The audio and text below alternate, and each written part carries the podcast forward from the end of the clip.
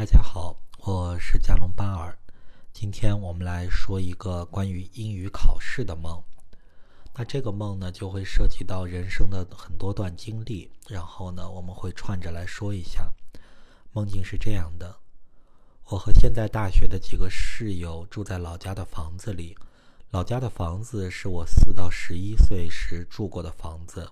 那段时间，我是和奶奶一起生活的，父母在外面打工。几个人相处的比较融洽，但是我的内心有一种焦虑感，时间紧急，好像在看表，焦虑。看表呢，是因为快考试了，但我又不能静下来，所以只能盯着墙上的钟表。画面接下来转到了大学，所有人都特别努力的复习，因为明天要高考，考英语。等我到教室的时候，大家都来齐了。每个人的书上都做好了自己不会内容的标记，而我什么都没准备。大家都充满精气神地坐在座位上，就我一个人特别失落地坐在茶桌子上。老师进来后给大家加油打气，而好像没有看到我一样，我就一个人失落孤零零的。考试成绩出来后，老师表扬了考了八十七分的同学，因为他有很大进步。我考了九十一分，是第一名，老师却很不屑。那这个梦呢？大家可以看出时空是混乱的。首先呢，住着是四到十一岁时候的房子，那说明呢就回到了那个年龄段然后呢，又出现了大学时候的几个舍友，那又说明呢是在大学的时候的年龄段然后呢，在小时候又说了一直在看钟表。那当时父母在外面打工，那这时候呢就可以说他是在等父母的回来，那就很焦虑。然后呢，就总觉得是考试了。那考试又说什么呢？就是他觉得呢是自己表现的不好。如果自己表现的好呢，父母就会很快的回来。所以呢，这时候就给了自己很多压力。那到大学的时候呢，又发现就是。别人考得不好的老师表扬了，那考得好的自己呢没表扬。那其实这里的老师也是自己，也就是说，当自己进步很大的时候呢，自己会表扬自己；但自己做得很好的时候呢，自己不会，也就是对自己要求就挺苛刻了。那这样子的话呢，我们来按照时间顺序串一下这个梦。先说童年，童年呢是。在老家和奶奶一起生活，奶奶对自己挺好的，所以内心是比较和谐的。所以梦中的那几个舍友呢，其实都是自己，而相处的也挺融洽的。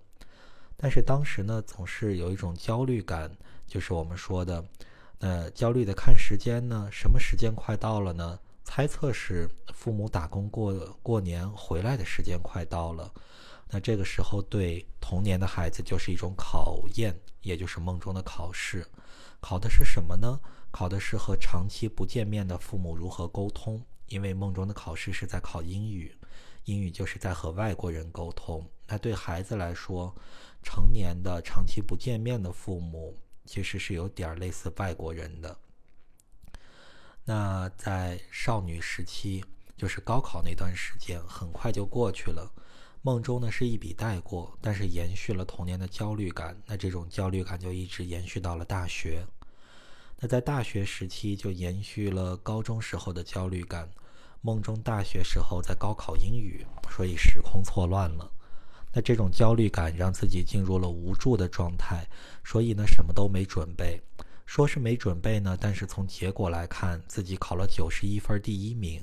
说明自己已经准备的够好了，只是对自己的要求很苛刻。这时候，孤单的、被忽略的、失落的心情，延续了童年盼望父母回来的心情，和少女时期快速流逝的学习时光的类似的心情。那这种心情多了以后，就会有些自卑。虽然现在自己内心已经不错了。那就会觉得别人很好，也就是说，觉得别人都准备的很好，自己没准备好。那在生活中呢，就可能会有两种倾向，一种呢是当自己有很大进步的时候，就会鼓励自己，对应着梦中老师表扬很大进步的同学。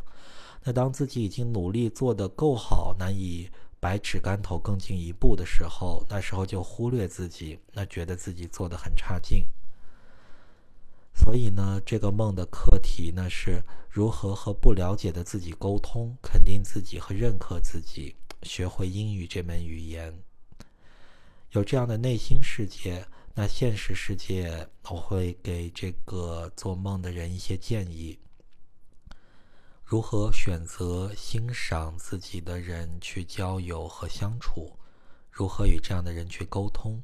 如何客观地看待自己和别人，而不是看清自己和夸大别人？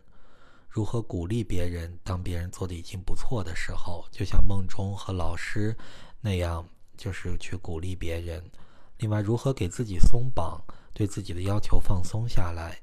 还有呢，就是孤单、被忽略、失落的时候，如何排解心情？那这个梦就说完了。